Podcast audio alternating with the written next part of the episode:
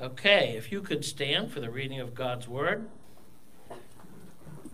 We are returning to Jonah, as Jonah is returning to Nineveh. so we're in Jonah uh, chapter 3, verses 1 through 10. Then the word of the Lord came to Jonah a second time Go to the great city of Nineveh and proclaim to it the message I gave you. Jonah obeyed the word of the Lord and went to Nineveh. Now, Nineveh was a very large city. It took three days to go through it. Jonah began by going a day's journey into the city, proclaiming, Forty more days, and Nineveh will be overthrown. The Ninevites believed God.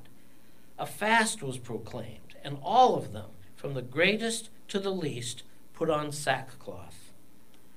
When Jonah's warning reached the king of Nineveh, he rose from his throne, took off his royal robes, covered himself with sackcloth, and sat down in the dust. This is the, pro- the proclamation he issued to Nineveh the decree of the king and his nobles. Do not let people or animals, herds or flocks, taste anything. Do not let them eat or drink but let people and animals be covered with sackcloth. Let everyone call urgently on God. Let them give up their evil ways and their violence. Who knows? God may yet relent and with compassion turn from his fierce anger so that we all so that we will not perish. When God saw what they did and how they turned from their evil ways, he relented and did not bring on them the destruction he had threatened. This is God's word. You may be seated.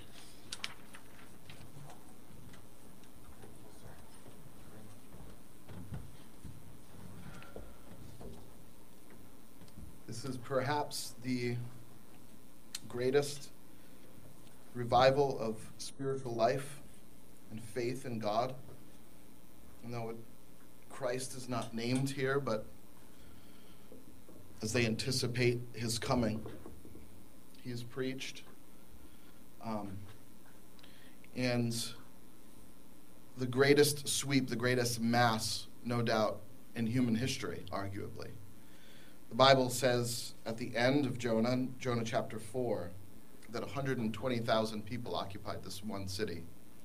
Scripture says in the New Testament and right here that this entire city man, man, woman, and child came to faith in the Lord. The most amazing display of, of spiritual awakening and revival that we have on record, perhaps in all of human history. There's this one line that, that for me, um, is just astounding to me. And the Ninevites believed God. Just one quick sentence, really simple the Ninevites believed God. Oh, how our lives would change if we simply would do this. This one simple thing that when God speaks His truth, not our truth, His truth, we say yes and not no. I don't know that there's a more remarkable statement in all the Bible than this one that 120,000 people, Ninevites, believed God. So many of us, I think many of us in this room today, including myself, know Christ, know God, know His saving power, yet we continually d- doubt Him every day.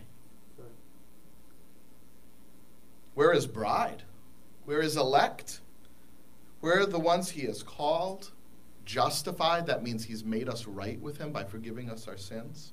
Glorified, what that means is that he promises us to raise us from the dead when Christ appears and give us a perfect body unable to sin that will live forever in his glory. That's who we are. And we know it, yet we doubt. But these Ninevites, these cruel, godless folk, believed God. They're not the ones that should believe God, right? We're the ones that should believe God. Jonah's the one that should believe God. But the Ninevites challenge us thousands of years after the fact with their simple faith in God. There it is. And it will never be forgotten. Jesus even said that when I come, the Ninevites will judge this generation because they believed at the preaching of Jonah, and someone's greater than Jonah preaching to you, and you deny it. I want to I want to remind you who the Ninevites are. These are rough people. These are the kind of people that we would go to war with, that we would drop bombs on. Right? If we heard about these sorts of atrocities, nations around the world wouldn't sleep until they were wiped off the map. King Sennacherib was arguably the most brutal of Assyrian kings, and this is what he writes. He says, I cut their throats like lambs I cut off their precious lives as one cuts a string. Like the many waters of a storm, I made the contents of their gullets and their entrails run down upon the wide earth. My prancing steeds, those are horses, my prancing steeds, harnessed for my riding, plunged into the streams of their blood as into a river. These are folks that made sport of skinning people alive. These are, these are people that cut off hands and feet, noses and eyes, and then skinned you when they were done. By the way, do you know what was illegal in Nineveh? Abortion. How did that one slip through? And it does it doesn't here. These are their heroes. These are the Ninevite heroes, Sennacherib and these soldiers that, that raced the world's end to destroy it so that they could conquer and be the greatest. These are the ones that they celebrate. These are the ones that they made monuments out of. How on earth is this in the Bible? Yet the Ninevites believed God. Their sins, though they were red as scarlet, by the promise of God were made white as snow. The most evil of people, the most heinous of people, were forgiven. Isn't that incredible? And the Ninevites believed God. It, it's dramatically similar. If you remember the book of Romans in chapter 4, verse 3, what does it say about Abraham? And Abraham believed God, and it was credited to him as righteousness. God forgives the Ninevites because they believed him. Friends, do you believe him? Do you believe God? I hesitate and I tremble to say that oftentimes I don't. I don't trust him. I don't trust him with my life. I don't trust him with my desires. I make demands on him. I have the, the audacity to think that somehow I am a better, uh, not as great a sinner, I'm a better sinner than these Ninevites. Somehow I deserve him, and they don't. Last time we spoke from Jonah, we discussed the importance of the power of the Spirit, of God's Spirit, in our proclaiming the good news of Jesus Christ. The Holy Spirit of God is sort of like what opens our eyes when we preach the good news to people, when we preach it to each other. That inclination in us to say yes and to believe Him was brought about by the supernatural power of God Himself. We noted that the, the power that the Spirit has can create this sort of mass revival where immense amounts of people that we would never expect to believe in Jesus Christ will. And isn't that what we need today? Oh, we might not be as gruesome, we might not be as violent, oh, but we have educated ourselves into insanity. Where we can't even believe a simple thing like Jesus loves me, this I know, for the Bible tells me so. How do we know that God's Spirit is awakening us and awakening people around us? What happens in revival, this friends, oh, this is so important because revival is, is not just something that happens to a lot of people out there. It happens first in us. It happened in Jonah's heart first. It happens to one, and then to two, and then to a hundred. Right? How do we know when God is awakening us that we, we're starting to see what is true versus what is false? What happens in a revival? It's not just the ability to gather a large crowd. We've done that here to some success. You know, we can have events and we can draw hundreds of people, but you know what? We don't want hundreds of people to come just so that we can give them an Easter egg. We want them to know Jesus Christ. We want them to read those Bibles that we give to them. We want to share our faith with them. That's why we do this. We want to get to know their names so that we can pray, for them, so that we can be generous to them and not just share Christ with our lips, but show it with our lives. We're not here to just gather amongst ourselves and make each other feel good. Jesus said, I have made you fishers of men. Where's our fishing poles? You see, friends, we have aunts and uncles and cousins that if they were to die this moment would be separated from God forever because of sin. That is the message. It's the hard message of Scripture, but it's true. And God has put a fishing pole in your hand and in mine so that they would know Him. How do we know when the Spirit is giving life? I, would imagine that the, the women who were sort of at the time gathering around the wells of Nineveh had no idea what was about to happen. They would greet Jonah at that city. Who's this little guy from Israel? What's he want? Not knowing that it wasn't just Jonah that showed up, but the power of God. You see, if Jonah just shows up, business as usual. But when God shows up, not so much. The Spirit was about to change everything. Today, they're getting water from the well. Tomorrow, they're weeping tears of repentance and covering themselves in ash and dirt. You know, this, that, that sort of reminds me like the woman at the well. Remember that Jesus met? She's just doing her chores. She needs some water. She probably has to water her camel. So she shows up doing her chores maybe just kind of living. The, the Bible seems to indicate she's just living a life the way that she wants to live it a life of self gratification, of self denial, not really knowing the sorts of trouble that she's in, that she's separated from God, without the slightest indication of even desiring to be right with God. We get no hint of this at all. But then suddenly the Son of Man shows up.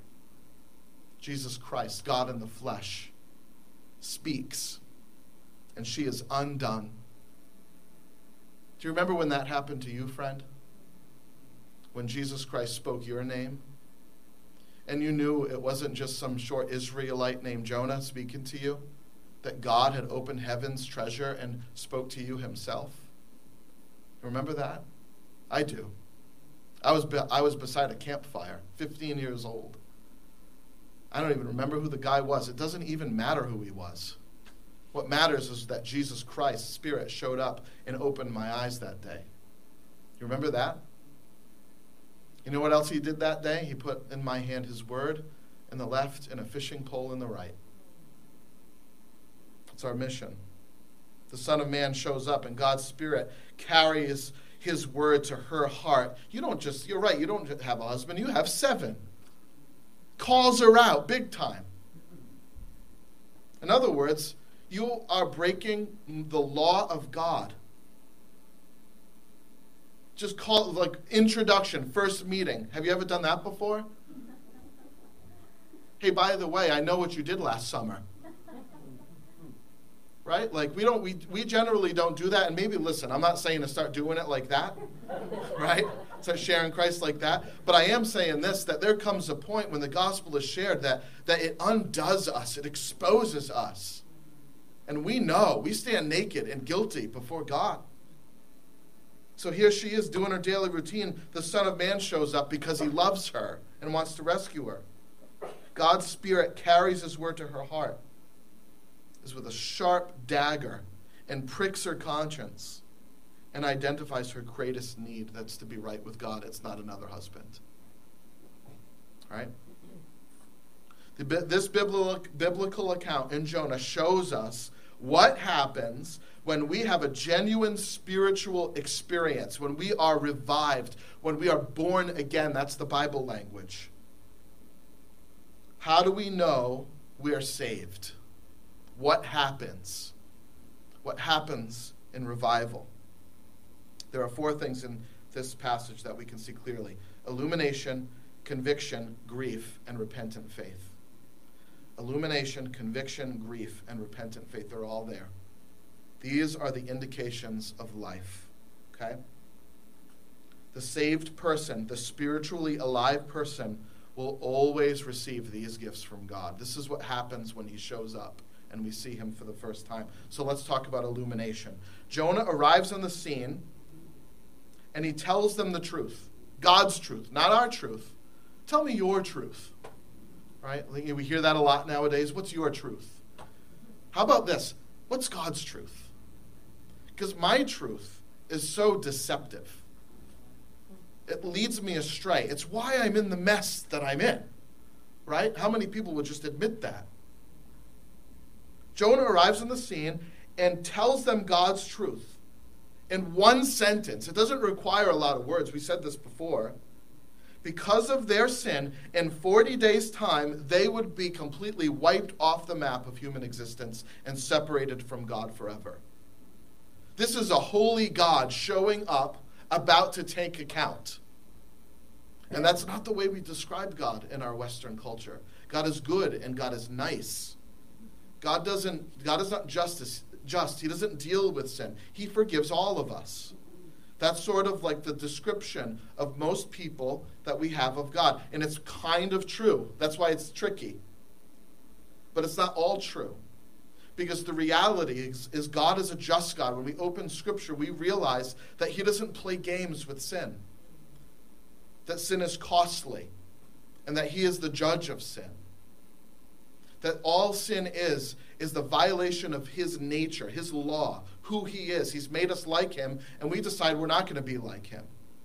So it's a violation of who He is and who we are as His creation and a holy God and a righteous God is what we see all throughout Scripture, and we see this very clearly here. He is on his way to Nineveh, and his sword is sharp, and he is ready to do business and to take a reckoning.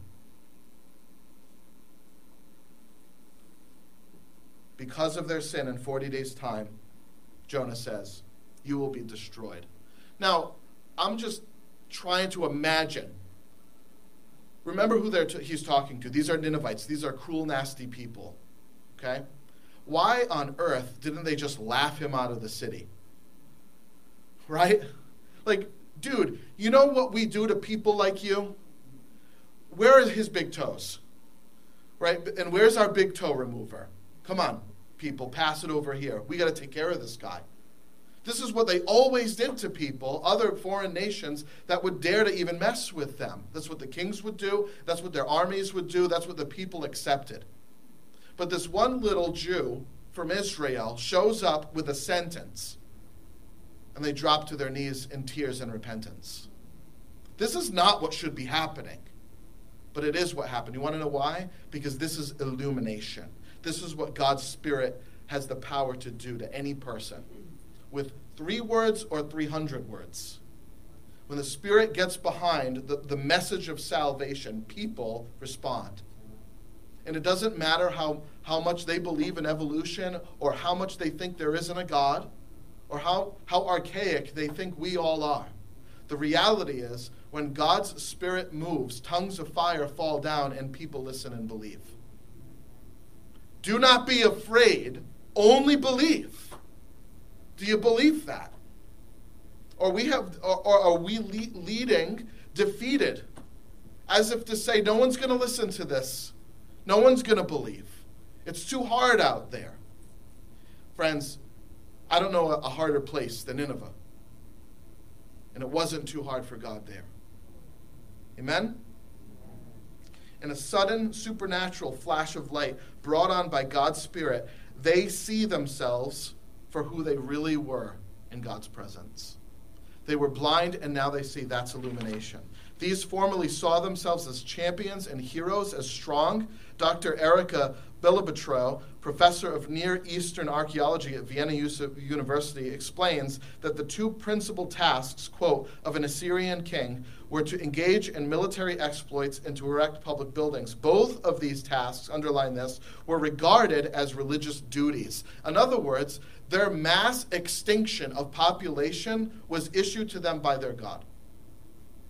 So they're cutting off people's limbs and hands and feet and skinning them and throwing them into heaps of piles. It was an act of worship for them.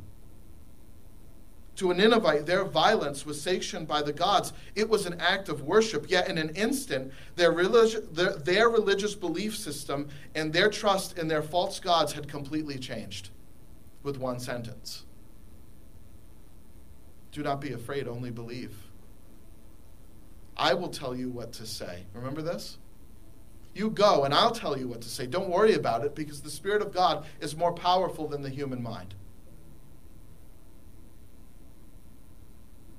The only explanation for this dramatic conversion is that God had shined light on their darkness. Jesus likened this to be born again. So, now that you're born. Before you're born, you don't exist. You don't think. There's darkness. There's no awareness. There's no life. Jesus said, You want to enter my kingdom, you need to be born again. You need the Holy Spirit to breathe life into you. Jesus so often likens this to the blind receiving sight. You can't see it, you don't know it, you laugh at it. How many people heard the gospel a hundred times before they were saved and it didn't make any sense to them? It just was like that Charlie Brown teacher. That's nice. Okay, there's a God one day. Where's my beer? And let's go watch some football. Right? That's how we respond. But one day, all of a sudden, for some reason, in a way completely unexpected, light shines. And you get it. You realize that you've sinned against God and you deserve nothing but His justice and punishment for it and separation for it. And rather than getting that, He gives you Jesus, His life and forgiveness and the death of Christ. The only explanation for that is the illumination that God's Spirit brings. The Bible teaches in 2 Corinthians chapter 4, you want to write that down, that Satan is the God of this world and he blinds the minds of those outside of faith in Jesus Christ. They're blinded by a demonic supernatural power. Darkness needs illumination. In other words, we don't just come to know that Jesus is Lord because we figured it out. We come to know that He is Lord because the Spirit gave us grace and He opened our eyes to see Him. It requires the power of God to lift that veil. Let's read about that in 2 Corinthians 3. It says this Paul says, Their minds were made dull. These are, these are those outside of faith in Jesus Christ, right? Their minds were made dull. For to this day, the veil remains something blocking their sight so they can't see. It has not been removed because only in Christ is it removed. Even to this day, when Moses is read, a veil covers their hearts.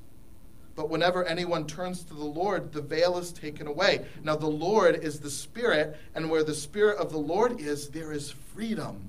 And we all, who with unveiled faces contemplate the Lord's glory are being transformed into his image with ever increasing glory, which comes from the Lord who is the Spirit. Let me explain to you what this is saying. You can read the Bible with a veil in front of your face, and you won't see how desperately lost you are. Maybe you'll just get some advice for a better marriage or to be happier in your life. You'll get that out of it but it won't break you. It won't drive you to your knees. You won't see how greatly lost you have become because of sin. You won't see your greatest need to be reconciled to God. The Bible is just a fix it tool for your material life. See, there's a veil in front of your eyes. And what Paul says is until faith in Christ, that veil remains. the Bible isn't powerful to us until that veil is removed. That's illumination. In John chapter 1, Jesus is life, and that life was the light of mankind. Jesus is the illumination. The light shines in the darkness, and the darkness cannot overcome it. In other words, when light shows up, darkness doesn't win. It, it spells it away, it runs away. You turn the lights on, it's not dark. It's impossible to be dark when there's a light on. So, friends, Jesus is the illumination. He is the reality. He is your truth. That all is not okay with us. The purpose of your life is not to get married or to make money. That can't satisfy your broken heart. Only Jesus can. When those lights turn off, you can't unturn them off. And you know how much you need Him. Prior to knowing Jesus, though we deal with a sense of dissatisfaction and emptiness, the general feeling is that, well, I think things will probably just work out okay. We're mostly good. Things are all right. Everyone goes to a better place, right? When they die. That's what everyone says. But to hear the gospel of Jesus Christ unties that knot. It completely contradicts all of that. And we realize that we are in desperate trouble.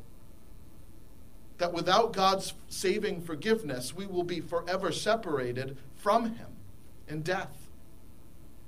When God's Spirit removes the veil, it changes everything. And it tells us the truth about ourselves and about who God is. Everything we loved and cherished, all of our virtues, all of our gods were actually death and darkness. That God is holy and we are not. When Jonah spoke those simple words, 40 days from now, you'll be overthrown, the Ninevites were completely unraveled. It changed everything. They understood that they had been believing a lie and that this unassuming man from Israel was not the one speaking, because it doesn't say they believed Jonah, they believed God. Isn't it what it says? Prior, they had believed their gods, they had, they had believed their inner voice. They were proud of their violence. But now, they turned from all of it and cried out to the only one who could save them and give them mercy. Friend, if you are to be confident that you are saved, that you have eternal life, there must be this illumination, this lifting of the veil by which we cry out to Christ for salvation and say in Luke 18, God be merciful to me, a sinner. Right? Because Jesus said, unless you repent, you will likewise perish. That's the words of the gospel. Isn't that ironic? Because so many people say, oh, the, you know, the Old Testament, that's a death and judgment. Well, what about this? Jesus said this Unless you repent, you will likewise perish. Jesus, Jesus wasn't a softy. Read him. See, he preached the same thing Jonah preached. In 40 days' time, the Master is coming. A complete reversal from a blind and misguided sense that they were okay, that they were safe, to the reality that they had sinned against God and they were destined for his disaster. Open the eyes of the Gentiles, Paul prayed. Unlift the veil so that they can have your light. That's illumination. Second, conviction. You guys ready? By conviction, I don't so much mean grief or responsibility that sometimes we take when we make mistakes. We feel convicted, right? That's not what I mean. I mean more, we become convinced. There's like a conviction that something is true, right? We become absolutely certain. This is a product, by the way, of illumination. When the lights turn on, there are chairs in the room. I can't deny that. There are people looking at me. When the lights are off, I don't know what the heck's going on, right? So when illumination happens, we become convicted or convinced of the, of the true nature of our spiritual con- condition. And we see this happen to the Ninevites. It says, and the people of Nineveh believed God. It's a simple statement, but what happened is the lights turned on. They couldn't deny the reality because they saw it for the first time, so they believed him. In other words, they didn't believe their hearts, they didn't believe their guts, they didn't believe their cultures or their kings. And they didn't even believe Jonah because it says the people of Nineveh believed God. They believed God. They were convinced that he was right and everyone else was wrong. that is absolutely impossible without God's help. To believe him and not all the other voices around us and even the ones in us. They were convinced that they had heard God's voice, that they were in spiritual danger, and that they needed to beg Him for His mercy. They weren't simply concerned about not being a country anymore, about the Babylonians coming in and destroying them. They were talking to God now. They understood that this was a divine judgment, not just human peril. You see the difference? They weren't simply concerned about being conquered as a nation, but being conquered by God. They were in spiritual danger and they knew it. They weren't concerned about some marauding army, but they were concerned about a marauding God who would not be mocked. He was on his way and his sword was sharpened and he was ready. They were no longer under their own rules, but they were now under the scrutiny of a holy God. They were convinced that he was true and real and right. And they didn't deny him. They didn't claim innocence, oh, I didn't know.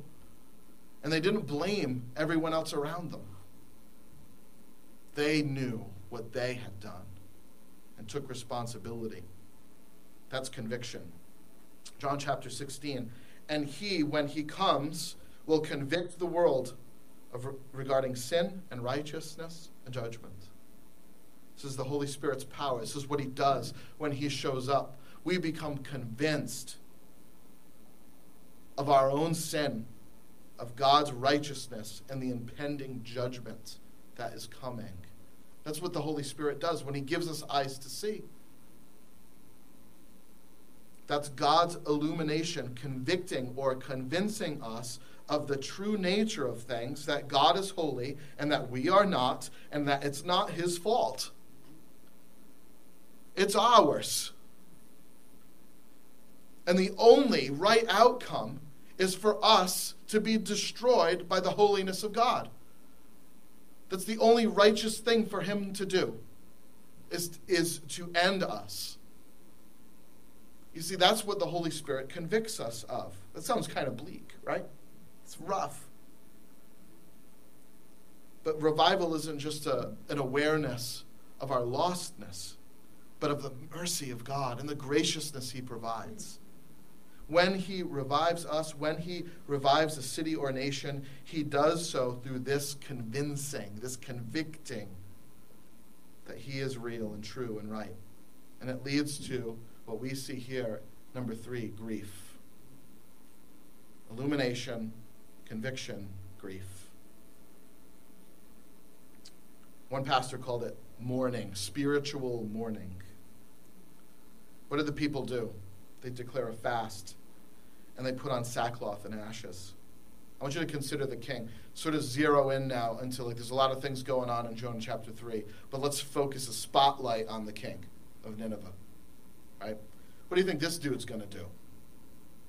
What is what would his fathers have done? We know what they would have done. They would have cut off this guy's hands and feet. They would have fed him to lions. They would have cut his head off and put it in the the town square for everyone to see. That's what the, his fathers would have done. Let's read what this king does. When Jonah's warning reached the king of Nineveh, he rose from his throne. Listen to these words. Listen to what he does. He gets out of his throne. He rose from his throne. He takes off his royal robes and puts on sackcloth and ashes and sits down in the dust.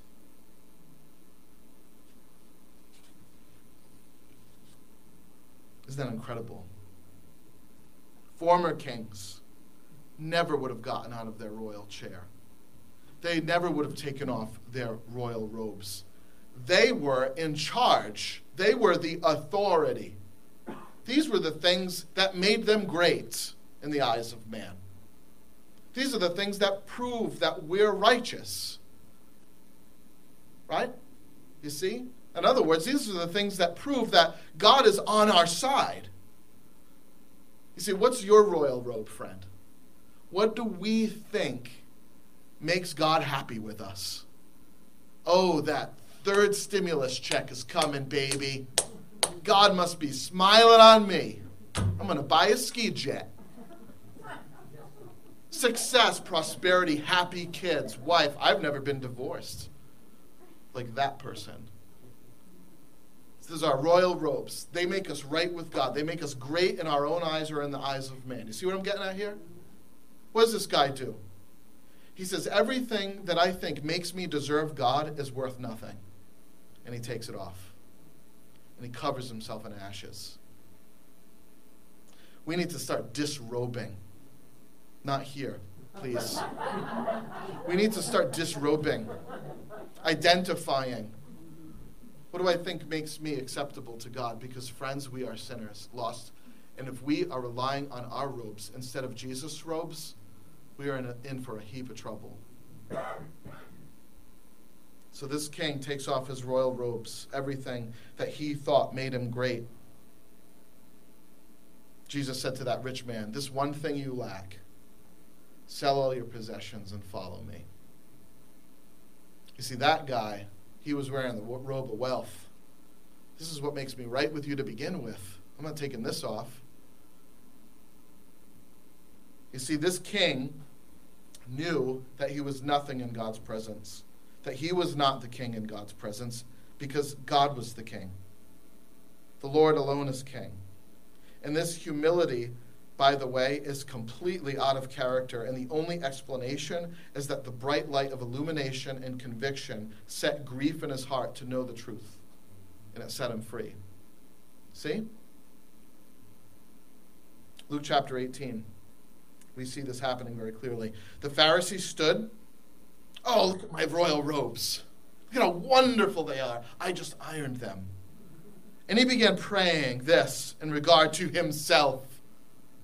Uh, God, I thank you that I am not like other people, those swindlers and crooked adulterers, or even like this tax collector, because I fast twice a week. I pay tithes of all that I get. But the tax collector, standing some distance away, was even unwilling to raise his eyes to heaven, but was beating his chest, saying, God, be merciful to me, a sinner. I tell you, this man went to his house justified rather than the other one. For everyone who exalts himself will be humbled, but the one who humbles himself will be exalted. Friends, people in spiritual danger always believe themselves not to be. I'll say that again because it's important.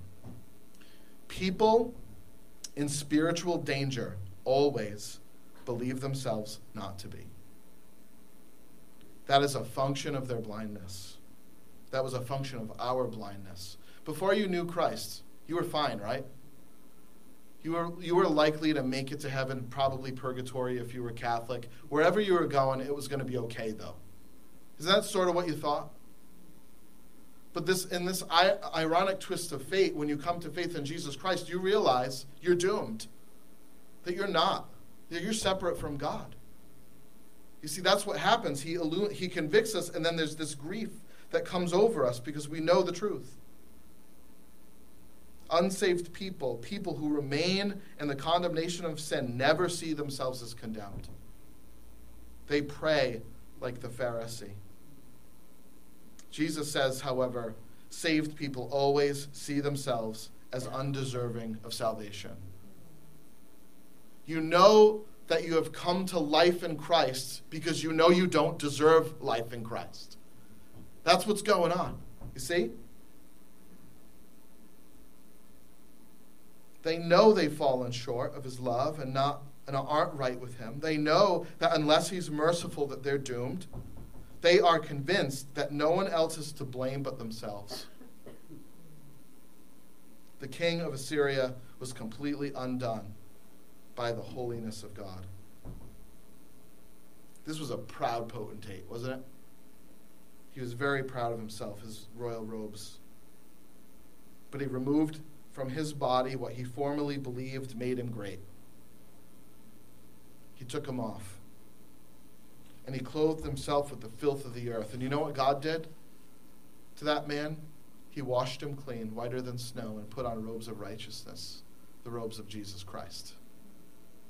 And this king is going to be in heaven forever and ever, and you're going to get to meet him one day.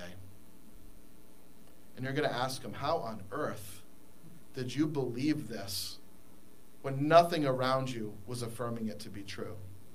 And his answer is going to be the same as yours and mine the grace of God. He became truly sorry for his sin, and he shared that blessing that we read about, that Paul talks about in the book of Second Corinthians, a godly grief that produces repentance leading to salvation. Right? When God gives spiritual life and renewal to a church and a community, He does it through illumination, through conviction, and the grief of the guilt of sin. Salvation comes no other way but this way. But not a grief leading to despair, rather to repentant faith bringing life. So let's close with this repentant faith. The people of Nineveh had turned from their sin and trusted in God to be merciful. But let people, it says, and animals be covered with sackcloth. Let everyone call urgently on God. Let them give up their evil way and their violence. Who knows? God may yet relent and with compassion turn from his fierce anger so that we will not perish. They were banking on God's mercy. And even that's a miracle because their gods were not merciful. Who told them that God is merciful? all of their theology told them the opposite that God isn't merciful, that when you tick him off, you're dead. He doesn't forgive you, and, and, and he, he would never pay for his sin, for your sin for you. You're toast, man. They never would have known this on their own unless it was for the Spirit of God bringing light to it. That the, that the God that we think exists isn't real. The one that is real is the one speaking to us through his word. That he is just, yes, he is just, but oh, he is merciful and he is gracious. He is so just that we would die in our sin for it, but he is so merciful that he would redirect it and put it on Jesus instead. Isn't that wonderful news?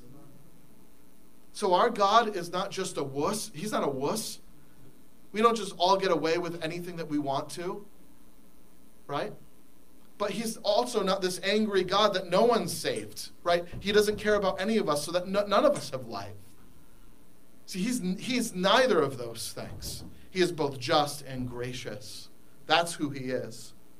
They were banking on God, God's mercy. It's another miracle because their gods weren't merciful. Their theological framework should not have led them to think that God might be merciful to them.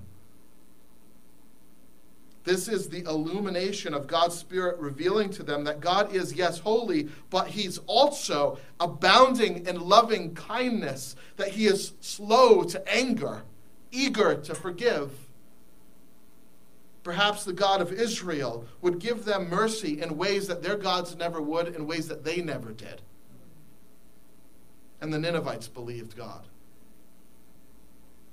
Perhaps He will be merciful, and He was and it was credited to them as righteousness. This mass of humanity was made right with God, not by their determination to be good, to not cut noses off anymore, but or by satisfying God's justice by doing good deeds, but by trusting that He would have mercy on them. That's what it says. Before they turned from their sin, they believed that God would be merciful. See? That's repentant faith. Genuine faith always turns from sin, but it doesn't rely on the turning from sin to save you. Does that make sense? It relies on the mercy of God for it.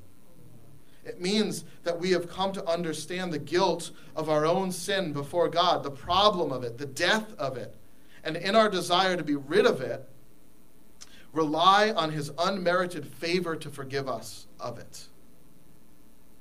What does it say in Isaiah chapter 1, verse 18? Though your sins be as scarlet, I will make you white as snow. I will separate from you all your sins as far as the east is from the west in Psalm 103:12 and in Micah chapter 7 let's not forget this one I will throw away all your sins into the deepest sea and will remember them no more. Isn't that wonderful? And God relented and the disaster did not come. 120,000 souls men women and children Ninevites, formerly very wicked, evil people, will occupy the eternal kingdom by grace through faith. Will you?